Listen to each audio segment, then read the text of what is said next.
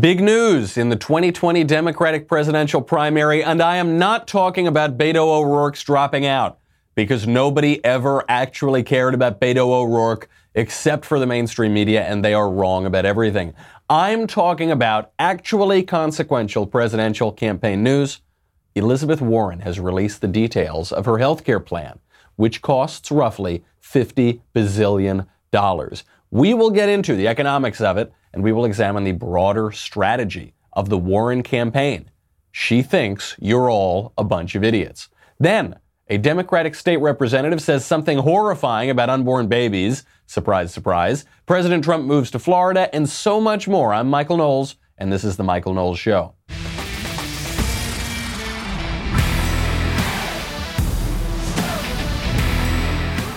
Huge news in the presidential race and the Beto thing. I have to at least enjoy this Beto dropping out. It's so, so fun. And it's not to make fun of Beto, it's to make fun of somebody else who is a lot worse than Beto, a much greater scourge to our country and a much greater tool from the left. But before we get to that, we've got to thank our friends over at NetSuite. Let me tell you something. When you are growing a business, the number one problem that stops businesses from growing is having trouble knowing their numbers because they'll keep their numbers on a hodgepodge of business systems. That's where NetSuite comes in handy. I've been involved in a lot of businesses as they're starting up, businesses that I've owned, businesses I've just been a part of. Daily Wire is a good example. NetSuite by Oracle is the business solution that will help you to manage all of your numbers in an easy to use cloud platform, giving you the visibility and control you need to grow. With NetSuite, you save time, money, and unneeded headaches by managing sales, finance, and accounting, orders, and HR instantly, and you can do it right from your desktop or your phone. That is why NetSuite is the world's number one cloud business system. It's so important because uh, the way I think a lot of businesses start is they say, okay, I'm, I'm familiar with this system, so I'm going to use this for HR. And I'm familiar with this system, so I'm going to use this for accounting, whatever. And then you're it's it's a sort of laziness even. And what people forget is that time is money and headaches are time and money. Just put it all together, let them all talk to each other. Right now, NetSuite is offering you valuable insights with a free guide, seven key strategies to grow your profits at netsuite.com slash Knowles, K-N-O-W-L-E-S. That's netsuite.com slash Knowles, K-N-O-W-L-E-S, to download your free guide, seven key strategies to grow your profits. netsuite.com slash Knowles. Now, speaking of startup organizations that were not able to get past those initial challenges, the Beto O'Rourke campaign is officially over. Seems like it barely began, but it is officially over. I am not going to gloat over O'Rourke's campaign being over. I'm going to miss Beto O'Rourke. He's hilarious. He was the doofiest candidate in the entire race. He was skateboarding around Whataburger parking lots. He was filming his dental hygienist while she was poking around his teeth. He was hilarious. He was great. He reminded me of every kind of whiny liberal guy who would hit on your girlfriend when you went out of town. You know, he was just like the archetypal liberal progressive guy, really sensitive guy, you know. He's out of the race now which is a huge slap in the face, not to his campaign staffers or his donors or even himself. It's a huge slap in the face to the mainstream media. The reason that Beto O'Rourke dropping out matters, the only reason that it matters, is because it highlights something that we talk about every other day on this show, probably, which is you should not believe the press. You should not believe the mainstream media. The reason you should not believe the mainstream media is not because they're awful and terrible and mean people, it's because they're wrong all the time. They lie through their teeth. The mainstream media are dishonest. The mainstream media are hacks who spread lies. If you're if you've ever found yourself, if you've ever had the privilege of finding yourself as the target of mainstream media attacks, which has happened to me on, on occasion, you the first thing you realize is not your first reaction is not, oh, this is awful. How oh, this is woe is me. Why is everyone coming after me? The first thing you realize is a, is a much more clear observation about the press, which is they're wrong. They spread lies. I mean, imagine that, that Nick Sandmann kid, the kid with the red hat, the MAGA hat in D.C., who was there on a class trip. He was waiting for his bus, And then these lunatics started approaching him. Black supremacist group, the Hebrew Israelites, and this Native American leftist Looney Tune who walks up to him and starts beating a drum in his face. And there's this kid who does nothing, who just stands there like sort of half smiling, unsure what to do. And then the mainstream media, Washington Post, New York Times, all those guys, paint him like he's a neo Nazi, like he was attacking these people. The mainstream media described the black Israelites who were screaming racial epithets at these kids, who were calling them all sorts of names, who were provoking them, described them as civil rights leaders. They described this actually insane Native American leftist activist, Nathan Phillips, who banging a drum in the face of this 16 year old kid for no reason, described him as a peaceful combat veteran. By the way, he wasn't a combat veteran, just made it up out of whole cloth. And then described these kids who were there on a class trip doing nothing, standing still on the National Mall, which I think they're still allowed to do, described them as hateful, bigots, attack intimidating. That's the mainstream media. They do it time and time again.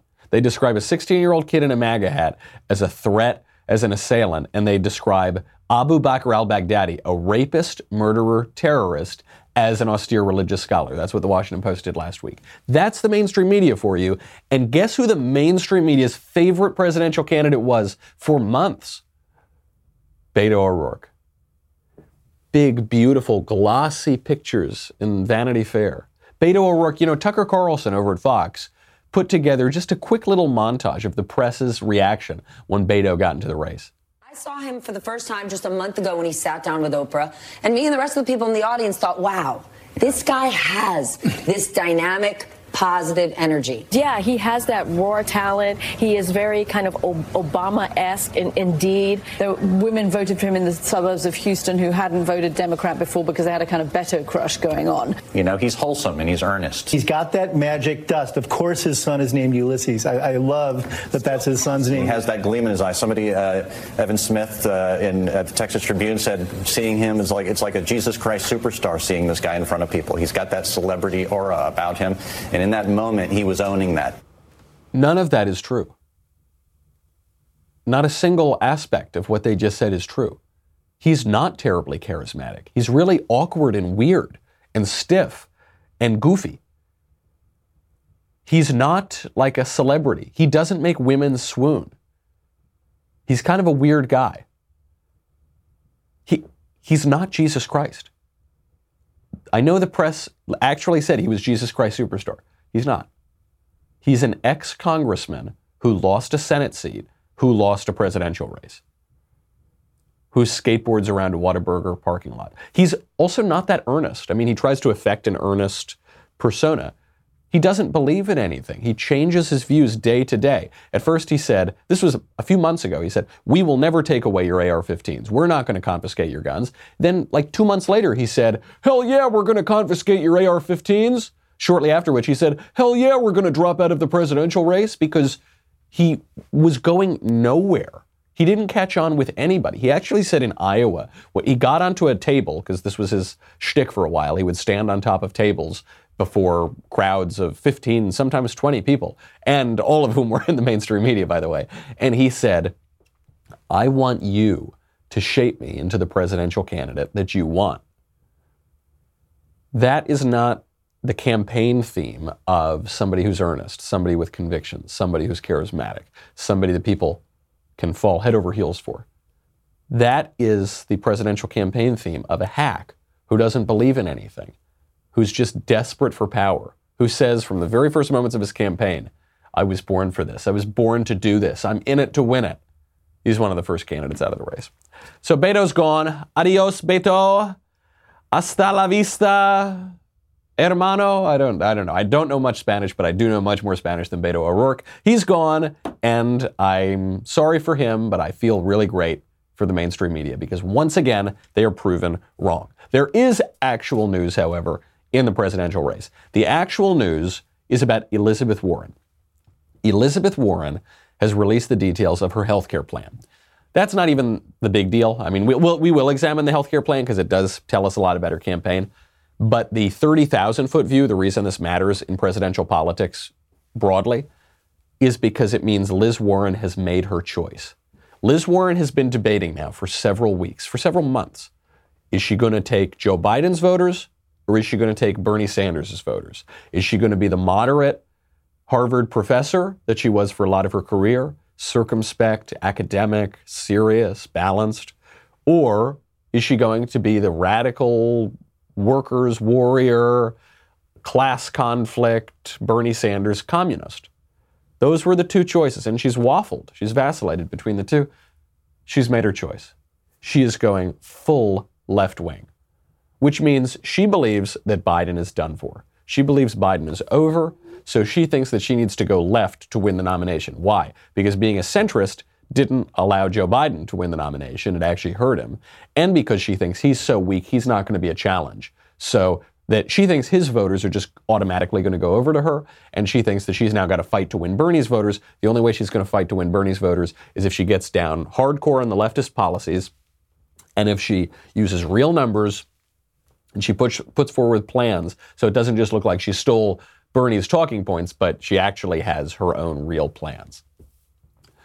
Elizabeth Warren is now endorsing a full government takeover of healthcare. A lot of Democrats have been talking about this for the past several years. Really, they've been talking about this in the fringes for 100 years. And now Liz Warren, who is possibly the front runner, she's got all the momentum on her side, even if she's not number one in the polls, she is endorsing it head on. No private health insurance. She is going full Castro. Fidel Castro, not Julian Castro. She is going far left. She's been quiet about her plans this whole time because she's been straddling that line. Now she's admitting that she's on the left. And the other reason she's been quiet is not just because she's had these two personas. The other reason is even if she admits she's full left now, if she gives out the real numbers, then she's going to have to admit how she's going to pay for it. And the only way to pay for it is to raise everybody's taxes. So we have the price. The price that even Liz Warren is admitting is 52 trillion dollars. The only advantage that Liz Warren has here is that nobody has any idea how much money $52 trillion is. They don't. If you told people, hey, I've got a million dollars here and a billion dollars here and $52 trillion here, okay, three, I dug three holes and I poured in all that money a million, a billion, and 52 trillion. Visualize that. You would, you would imagine like a slightly smaller amount in the first hole, and then a slightly bigger amount in the second hole, and then a slightly bigger amount, maybe even a significantly bigger amount in the third hole. You could never visualize the difference in magnitude between a million dollars and a billion dollars and $52 trillion. It's just, you can't hold all of that in your head. And so, what Liz Warren is banking on is that anything with illion basically means the same to people when they hear it. And so they won't realize how insanely expensive this plan is. Even SNL spoofed this plan. Saturday Night Live is in the tank for Liz Warren, and they have been for months now. They love Liz Warren. She's the only candidate they don't really make fun of. They make fun of all the other candidates, but they don't make fun of her because they like her. All the attacks that they throw on her are sort of gentle attacks that actually make her look good. Even they mocked Liz Warren for this feature of her healthcare plan, for the fact that she's banking on people not understanding how much money a trillion dollars is. You said your plan would cost 20.5 trillion, but other economists have said it could cost 34 trillion. Right, okay, let, let me stop you right there. And we're talking trillions. You know, when the numbers are this big, they're they're just pretend. there, there ain't no Scrooge McDuck vault. You're right. You ready to get red pilled? Money doesn't exist. it's just a promise from a computer. You might as well say it costs 13 nonjillion over 12 to 10. You know, same difference. All right, next. Who we got? Sorry, Senator, I'm going to need to see the math on that. Oh, yeah. Oh, you want to see the math? Okay, I'll show you. Look at this. Here. Yeah. Do you understand this? I do. I could explain it to you, but you'd die. Okay, so even here, they make the joke. They say, look, look, the, the reason this health care doesn't matter because money's not real. And the numbers are so big, you can't even imagine what those numbers are. And the questioner, who's apparently working for the Kamala Harris campaign, that's the setup, she says, I need to see the math on that. And then Liz Warren shows her the math and says, Look, I'm so smart. I understand this complicated math, but you don't because you're an idiot. And I could, I'm so much smarter than you. So even when they make a, a pretty accurate attack on her, they have to then couch it as a compliment to her because Saturday Night Live can't just get the joke in. They can't just follow the comedy. They have to back their candidates. Let's not forget when that same actress, Kate McKinnon, when she was playing Hillary Clinton in the 2016 election cycle, and then Hillary Clinton lost, she played a sad song on a piano very earnestly after the election while everyone was crying. Saturday Night Live, that's the comedy. But the, the joke they were trying to make, at least, is real. The numbers are too big. Let's drill down into those numbers to try to see if we can clarify how much money we're talking about. Previously, Elizabeth Warren said that only billionaires would pay for her health care plan. She would raise the taxes on billionaires and then they would pay for the plan. Here she is. What is the income bracket that you use to define her? Uh, here it's 100%. It doesn't raise taxes on anybody but billionaires. And you know what? The billionaires can afford it, and I don't call them middle class. So, billionaire, that's where it worked. Anyone under a billion dollars net worth. That's right, It's not paying a penny more. That's exactly right. Okay, that's a complete lie. But let's examine how gross a lie it really is. The 400 richest Americans have a combined net worth of $2.96 trillion. Okay? We're not talking about that's their income. We're not talking about raising taxes on their income or anything like that. That's all the money they have is $2.96 trillion. There are an additional 221 billionaires in America. Now, all of those billionaires have less than $2.1 billion. Let's just assume for a moment that all of the other billionaires in America have $2.1 billion, which they don't, by the way. So the actual number of their wealth will be significantly smaller than this. But let's, if we just assume that, then that brings the total wealth of every single billionaire in America to $3.42 trillion. It's actually probably closer to 3 trillion, but let's say 3.42. All the billionaires in America have a combined net worth of 3 to 3.42 trillion dollars. If you confiscated not just 100% of their earnings, so you, you raise the tax rate on them to 100%, which means they stop working, so they're not going to make any money. But you raise, let's say you raised it to 100%, then you showed up at their doors with guns, kicked in the doors of their mansions, stole all of their property, including the clothing on their back. If you did all of that, you could barely pay for 65% of even one year of Liz Warren's healthcare plan. Liz Warren's healthcare plan, $52 trillion estimate over 10 years. Usually these plans are calculated in the 10 year run. So let's say one year, $5.2 trillion. You took all the wealth of every billionaire in America, took every single penny they have. You couldn't pay for 65% of one year. By the way, then what happens after one year? So you've paid for now 65% of one year of Liz Warren's healthcare plan. The billionaires don't have any more money. They're not making any more money. They have nothing. So now what happens? Once you get 65% of the way through the year, you need to start taking money from other people. But you've taken by far the wealthiest Americans and ro- robbed them of all of their money. So now you're going to have to go for a whole lot more people, not just another 600 people, not just 6,000 people. You're going to have to go for everybody. $52 trillion over 10 years.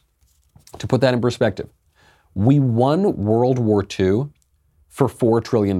That's inflation adjusted. In 2019 dollars, it cost us $4 trillion to defeat the Nazis and Imperial Germany and hold off the Ruskies and secure the world order again.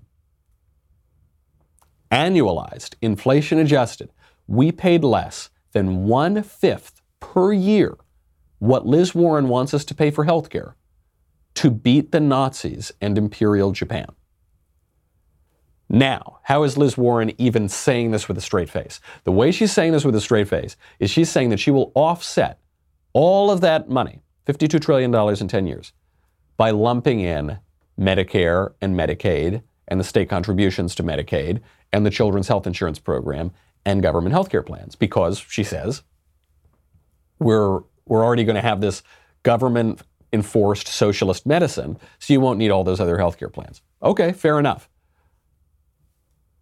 That still leaves $30 trillion in a budget gap. The, the Wall Street Journal did a great editorial on this. If you want to have a really quick, concise breakdown that you can read, go read their editorial. $20 trillion, 22 trillion just about, she's figured out how to take out of her healthcare plan. You've still got to account for $30 trillion here.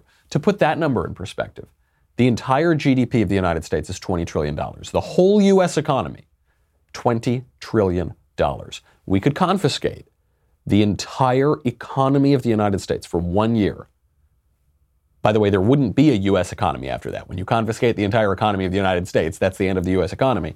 You could confiscate that for one entire year, you would barely cover two thirds of just the budget shortfall over the 10 year period. The plan is an economic joke. It's a, it's a farce. Nobody can take this plan seriously from an economic perspective. But the nonsense economics is only one political liability. So it's, it's not even as though she puts out this healthcare plan and then says, okay, here it is. You're going to attack me for this, for all these, this crazy economics that don't make any sense. That's not, the plan is actually even worse than that. The other political liability here is that Liz Warren's healthcare plan would take away Americans' healthcare policies, and they hate that. Americans really don't like it when you take away their doctor and when you take away their health insurance, and especially when you tell them that if they like their doctor, they can keep their doctor, like Barack Obama did.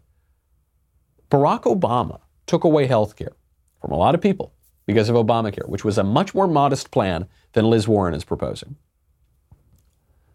He told Americans if you like your doctor, you can keep your doctor. That was not true. Many Americans lost their health care. Because of that single act, Barack Obama lost 1,000 seats over the next several years in our government, federal, state, and local. 1,000 seats. The state houses, the Congress, eventually the Senate. He lost everything. He got to hold on to the White House, but he lost just about everything else. People really, really hate it when you take away their health care because they view it, rightly, as a matter of life and death. So if you are going to take away their doctor, who they really like, or if you're going to start rationing health care, that's a big problem. The Liz Warren health care plan would kick 170 million Americans off of private health insurance. Bad enough. You're kicking half the country off their private health care. Also, it endorses rationing.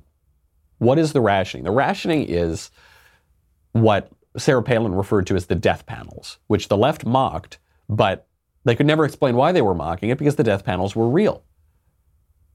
The death panels were the Independent Payment Advisory Board, IPAB.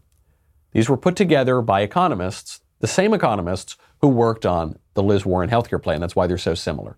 So, the reason you need rationing is because healthcare is a finite good. Healthcare is not a human right, it's not a natural right, it's not something we are endowed with our Creator to have. It's a technology, it's a commodity, it's this thing that's only been around for 100 years in its modern form. And it's always involved technology and other people's labor. So you can't just say I have a natural right to healthcare because healthcare involves other people's work, it involves other people's time, it involves other people's investments, it involves other people's ingenuity. So how is healthcare will always be a finite good. It won't be an infinite good. The way that healthcare is now doled out is we have health insurance that pays for it. We have hospitals. We have prices for healthcare. That's usually covered by insurance, but sometimes people pay out of pocket. If you can't afford, you can go to a health uh, an emergency room rather, and you will get healthcare. You'll never be turned away. But it's not optimal, but it's it's one way that we now work out this problem of this finite good that everybody wants. The Liz Warren plan would take away all of those smaller forces that, that somehow keep the, this commodity in check, and they would give all of that to the federal government. So if U.S. healthcare spending exceeds GDP growth, how will Liz Warren pay for the program? She says, quote, I will use available policy tools, which include global budgets, population based budgets, and automatic rate reductions to bring it back into line. That's a whole lot of political gobbledygook to say, I will ration care. This is what every socialist healthcare plan has to do. They will ration care. There will be very, very long wait times, in which case people who are waiting for surgery very often will die while waiting for that surgery because there just aren't enough doctors, there aren't enough beds. The government just isn't that good at running healthcare systems. Or you'll have a black market for healthcare. I was in Cuba a few years ago. I visit Cuba. I am driving around and uh, I'm walking around and I see Havana Hospital, famous hospital. All the left wing useful idiots will tell you healthcare, uh, healthcare in Cuba is some of the best in the world because Cuba basically cooks their numbers to make it seem this way. So there's the Havana Hospital. Anybody can walk into Havana Hospital, but you can't get medicine. This is what people in Cuba told me. You can walk in, that's no problem. But they won't have medicine, they won't have towels, they won't have pillows on the beds. You got to bring your own band aids, you got to bring your own syringes, you got to bring your own toilet paper. You have to bring everything because the government has rationed care. That's what Liz Warren is going to do. She's going to run for president during a time of relatively great prosperity by saying we're going to have the same healthcare system as Cuba in principle. It'll be better because we're richer and we're starting from a much better position, but that's where we're headed. It would also raise the corporate tax rate, it would raise it back to 35% from 21%. Uh, this is a, this is pretty radical. I know corporate tax rates are a sort of minor campaign issue. Barack Obama himself campaigned against the 35% tax rate. It's just too high. It's, it's too high. It, it makes America, it keeps America from being competitive around the world. It ends up hurting American workers and, and everybody in the country. And Liz Warren would raise even more taxes on top of the 1% by taxing, quote, unrealized capital gains. So when you make an investment and then you cash out that investment, you make some money, you pay a capital gains tax. What Liz Warren's going to do is just tax you even if you don't get the money yet. So you've got an investment, and then Liz Warren is just going to make you pay a fee to even have the investment, as well as a 2% wealth tax on people who have more than $50 million, which is just going to send money overseas. It's going to make people hide their money. It's going to make people avoid the tax. A complete train wreck of a plan. And this is giving an opening to another Democratic candidate who is creeping up the polls because he's basically doing the opposite of what Liz Warren is doing. We'll get to that in a second. We will also get to a disgusting comment on unborn babies from a Pennsylvania Democratic state representative. We will also get to the collapse of Joe Biden. So much more. But first, we have got to say goodbye to Facebook and YouTube. $10 a month, $100 for an annual membership. You get me, you get the Andrew Klavan Show, you get the Ben Shapiro Show, you get the Matt Walsh Show, you get to ask questions in the mailbag coming up on Thursday. You get to ask questions backstage. You get everything. And you get the Leftist Tears Tumbler. You're going to need that Leftist Tears Tumbler. You're going to need it because, as Willie Brown, famous Democratic politician from California, helped to begin Kamala Harris's career, let's just put it that way. Willie Brown says that this Liz Warren healthcare plan has destroyed her chances at taking the White House. We'll see if that's true. We'll see if other candidates capitalize on it. Drink up the leftist tears while you can. Go to dailywire.com. And we'll be right back.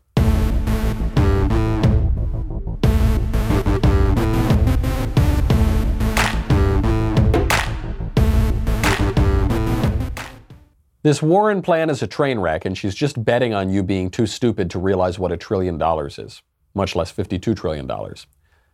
Pete Buttigieg sees an opening. This is Pete Buttigieg's chance. Pete Buttigieg, who has also vacillated in this race, is he going to be the moderate centrist? Is he going to be the radical, generational, revolutionary candidate? He's gone back and forth. He started out as the moderate, nice Midwestern guy. Then he became a radical who told every Christian in the country that they're terrible people. And then now he's going back and being the moderate guy again because Liz Warren is taking the radical train the, the track. He now says, he was saying this on the uh, political Showtime show, The Circus, that the race is going to become a two way race between him and Liz Warren. I think this is getting to be a two-way. It's early to say it. I'm not saying it is a two-way, but I think. But you see that. Um, you see it's coming into focus. You and Warren. Yeah, and certainly a world where we're getting somewhere is that world where it's coming down to the two of us. Obviously, there's a lot of candidates and a lot of things can happen, but I think that as that happens, the contrasts become clear. Look, the, the contrasts are real. Uh, they're substantive, respectful policy contrasts, but they're real. First of all, it's interesting you say that, right? So you accept the notion right now that it's kind of Warren against the field, really.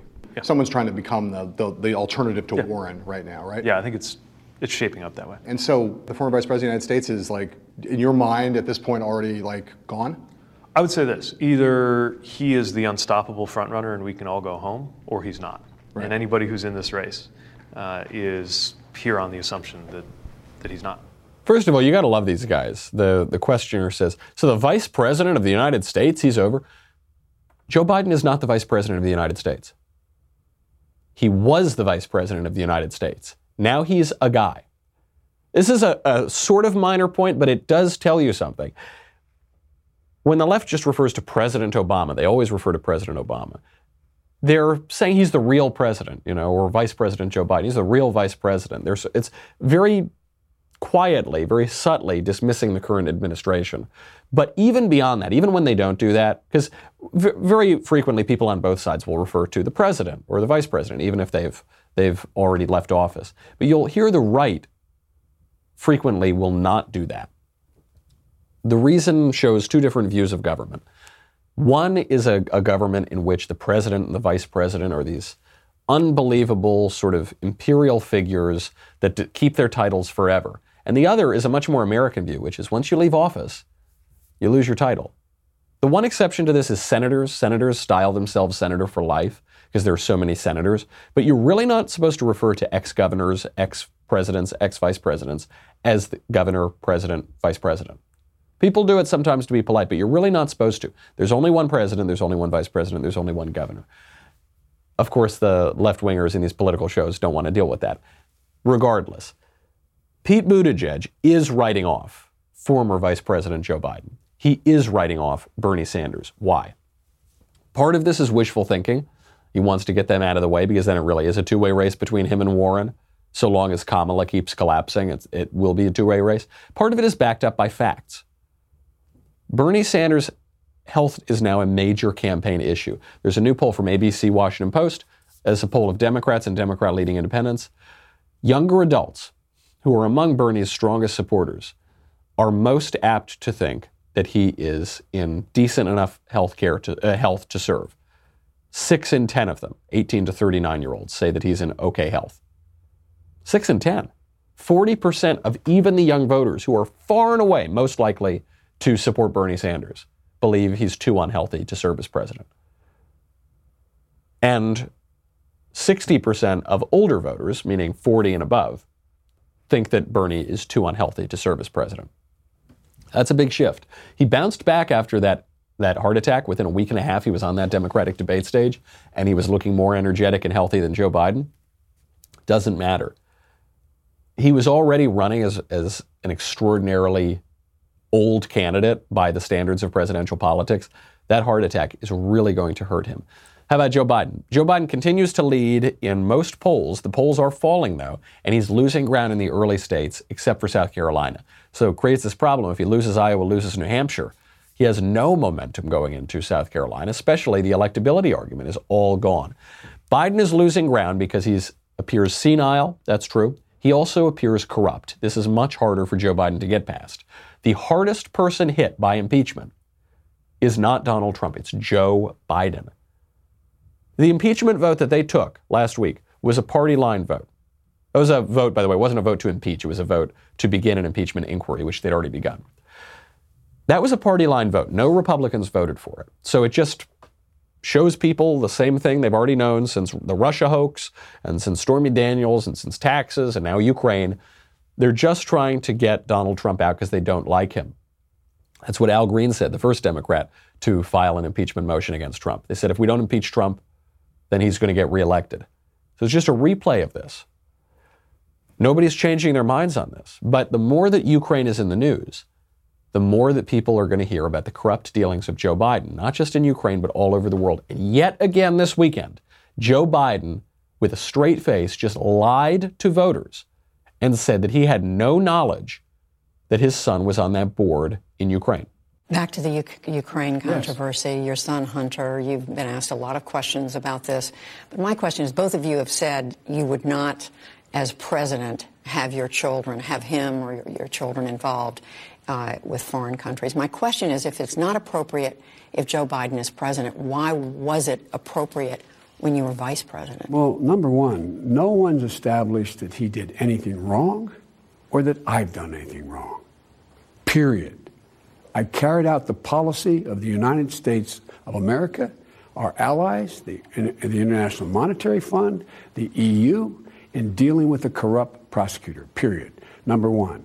I did not know he was on the board of that company. And in fact, no one's asserted on the board that it was illegal for him to be on the board or he did anything wrong. So, the two major claims that Joe Biden is making here that Hunter didn't do anything wrong and that he didn't know that Hunter was on the board are just completely and demonstrably false. People have suggested that what Hunter Biden did was wrong, namely Hunter Biden, who just recently resigned from the board. It's like saying, I did nothing wrong, and by the way, I'm sorry, and I'll never do it again. Also, Joe Biden did know that his son was on the board. How do we know that? Because Hunter Biden told us in an interview on Good Morning America just a couple weeks ago. Did you and your father ever discuss Ukraine? No. As I said, the only time was after a news account. It wasn't a discussion in any way. There's no but to this. No, we never did. Your dad said, I hope you know what you're doing. I hope you know what you you're doing. It, I do. And I said, I do. And that was literally the end of our discussion.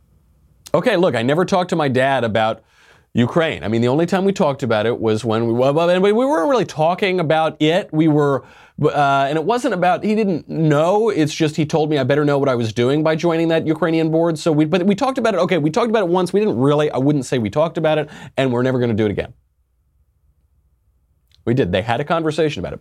Joe Biden told the, or Hunter Biden rather, told this to the New Yorker magazine back in July. When Hunter Biden joined the board of Burisma, his father found out about it and said, You better know what you're doing. Because he obviously knew that it looked pretty shady and looked pretty dodgy, and Hunter Biden, who's a complete degenerate, had no business being on this board in Ukraine, other than peddling his father's influence because his father was vice president. Joe Biden did know about this. But the biggest sign, the biggest sign here that Joe Biden is in trouble is not that he's flailing, it's not that he's lying. It's that he's tied with a candidate who isn't even in the race he's tied with one of the worst candidates in American history. Joe Biden is now tied, according to one poll, with Hillary Clinton. I kid you not. Harvard Harris poll comes out. Said if Hillary Clinton, Mike Bloomberg, and John Kerry decided to enter the race, who would you support as candidate for president? Joe Biden got 19%, so he's still leading the pack. Among this is among Democrats. Hillary Clinton was in a close second, statistically tied, 18%. Liz Warren distant third at 13%, Kerry at 8, Bloomberg at 6. Now, with the race as it is today, 33% of Democrats, according to the same poll, would support Biden, and Bernie's in second place at 18%. But Hillary getting in totally changes that. What that means is Democrats are very unsatisfied with the field that they have. They would even choose Hillary Clinton, historically one of the worst candidates in American history, over Joe Biden before that we say it's Buttigieg who's going to get it, before we even say that Buttigieg has a chance, you have to remember Buttigieg has big problems too. Black voters make up 20% of the Democratic primary base. Pete Buttigieg is polling at about 0% with black voters. The rosiest polls show he has 4% black support. Most of them say he is 0, 1, or 2%. Which means Buttigieg has this incredibly difficult obstacle to get over. If he can't get his numbers among black voters up, he's nothing. It doesn't matter if he wins Iowa. It doesn't matter at all. So there's still a chance that Joe Biden ekes this out. If he does, he will be the weakest frontrunner in my lifetime of either party. And this is a very, very weak field.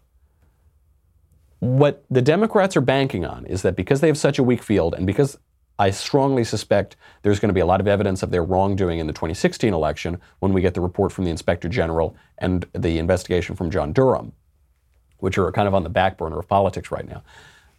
What they're hoping is that impeachment will be a defensive measure or an early offense to attack Trump and mitigate the damage from the IG report and John Durham.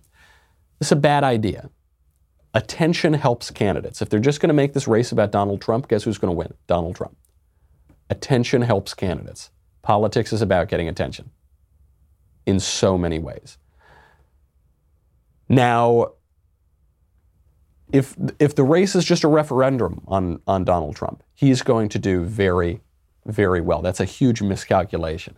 Politicians can get bad sort of attention, and that sort of attention can hurt them sometimes. But when it's in a race, when you're not when you're not showing an alternative, it, it, goes to the guy who gets the attention. Some bad attention the politicians are getting came over in Pennsylvania with the state representative Wendy Ullman. Wendy Ullman, the state rep in PA, was asked a question about the handling of fetal remains. There was this bill on the table about whether, after an abortion, for instance, fetal remains should be thrown out like the trash, or if they should be sold to the highest bidder, like Planned Parenthood does, and we're caught on video doing, or if they should be buried or cremated, like the, anybody else's body. Even for people who don't care much about abortion, this is a fundamental question for society. The question is who do we think that we are? What do we think that we are? Representative Ullman made very clear she thinks that we are nothing but a mess on a napkin. It refers specifically to the product of conception after fertilization, which covers an awful lot of territory.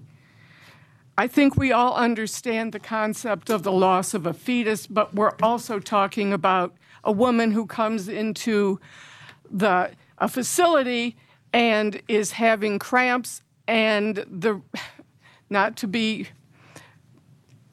not to be concrete an early miscarriage is just some mess on a on a napkin and i'm not sure people would agree that this is something that we want to take to the point of ritual uh, either cremation or internment Yikes. Got Madame Defarge over here. You got a real old battle axe in the PA State House saying that babies are nothing but a mess on a napkin. And yet, in her defense, in her defense, by the premises of leftist politics, she's right. Another question why are all the crazy abortion activist state politicians named Wendy? You have this woman, Wendy Ullman, you have Wendy Davis, who was abortion Barbie down in Texas. It's kind of a strange coincidence. Regardless, by the premises of leftism, this woman is right. The premise is that it's just a clump of cells. Baby is just a clump of cells. The other premise of leftism is that we're just a clump of cells. You see this in so many issues. In terms of the moral order, what the left tells us is if it feels good, do it. Why? Because we're just we're just a combination of cells that have certain sense perceptions, and if you can activate the pleasure sensors enough, that's a good thing. And when you activate the pain sensors, that's a bad thing. On the transgender issue, what the left tells us is that we're just a clump of cells. And if we can change the appearance of those cells, then we will have actually changed our identity. We're, we're not something deeper. You know, what the traditional view for all of human history has been is that human beings are soul and body. We know that we're body. Our body has really something to do with us. Actually, ironically, the transgender movement is, in the one hand, totally exalting the body as all that we are. We're just material. And then on the other hand, it's a total denial of the body because it's actually saying what our body is right now has nothing to do with who we are. My body, if I look, if I look like a man, but I say that I'm not a man, then I'm not really a man. I have to deny the physical, and then I'll just change the way my body looks, and then I'll become a woman, and then my body does define who I am. It's a very, very confused idea because it's beginning with these very, very confused premises. In which case, I mean, even just think of the, the premise of abortion. Women have a right to kill their own babies because women have this natural right given to them by whatever creator spirit they believe in or whatever supernatural spirit they believe in. We have this right because we are dignified people. We have human dignity. We deserve this right to kill a baby because we don't actually have any dignity or any rights at all and we're actually just a clump of cells. In the abortion question, you see the opposite arguments being made. We have rights, we have dignity, we're, we're worthy of great respect, we're endowed with certain rights by our Creator to deprive all those rights of someone else because people actually aren't anything other than meat and flesh. It's a totally bizarre, completely contradictory ideology. And you can see this woman is struggling with it. In the moment, she says, Look, I know this sounds bad. How can I make myself say this? But I have to say this because my ideology says so. Babies are just a mess on a napkin. You see, she's obviously tortured by this because it doesn't make any sense. I like that she's being honest. I like that we can show honestly the total craziness of leftism. I like that we can show honestly that the left thinks you're an idiot. You know, that they think that they can tell you that people are nothing but a mess on a napkin. We don't really believe that. They don't really believe that. They think they can force it down your throats. Finally, before we go, I just have to give a nod to Chuck Schumer for the greatest tweet of the weekend. He tweeted out, based on the news that Trump is now moving officially to Florida, his, his primary residence was in New York. Now he's moving to Florida. He's moving to Florida because the taxes are much lower. A lot of people are leaving New York anyway. I mean, I think 300 people move out of New York area per day because of the high tax rates, and people are moving largely down to South Florida. So Trump is going to do this for tax purposes. Schumer tweets out, New York, New York, if you can make it there, you can make it anywhere. Trump can't. Trump, billionaire real estate developer who's been a household name around the world for 40 years, who ran and starred in the biggest show on network television for 15 years, and who became the leader of the free world on his first run for political office. He just can't make it, you know, according to Chuck Schumer.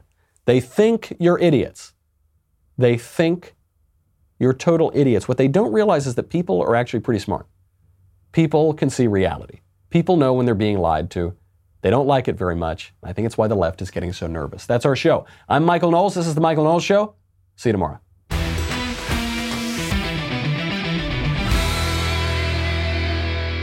If you enjoyed this episode, and frankly, even if you didn't, don't forget to subscribe.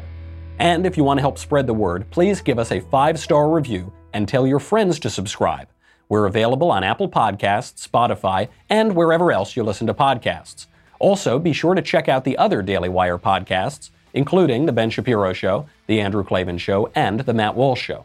The Michael Knowles Show is produced by Rebecca Dobkowitz and directed by Mike Joyner. Executive producer, Jeremy Boring. Senior producer, Jonathan Hay. Our supervising producer is Mathis Glover.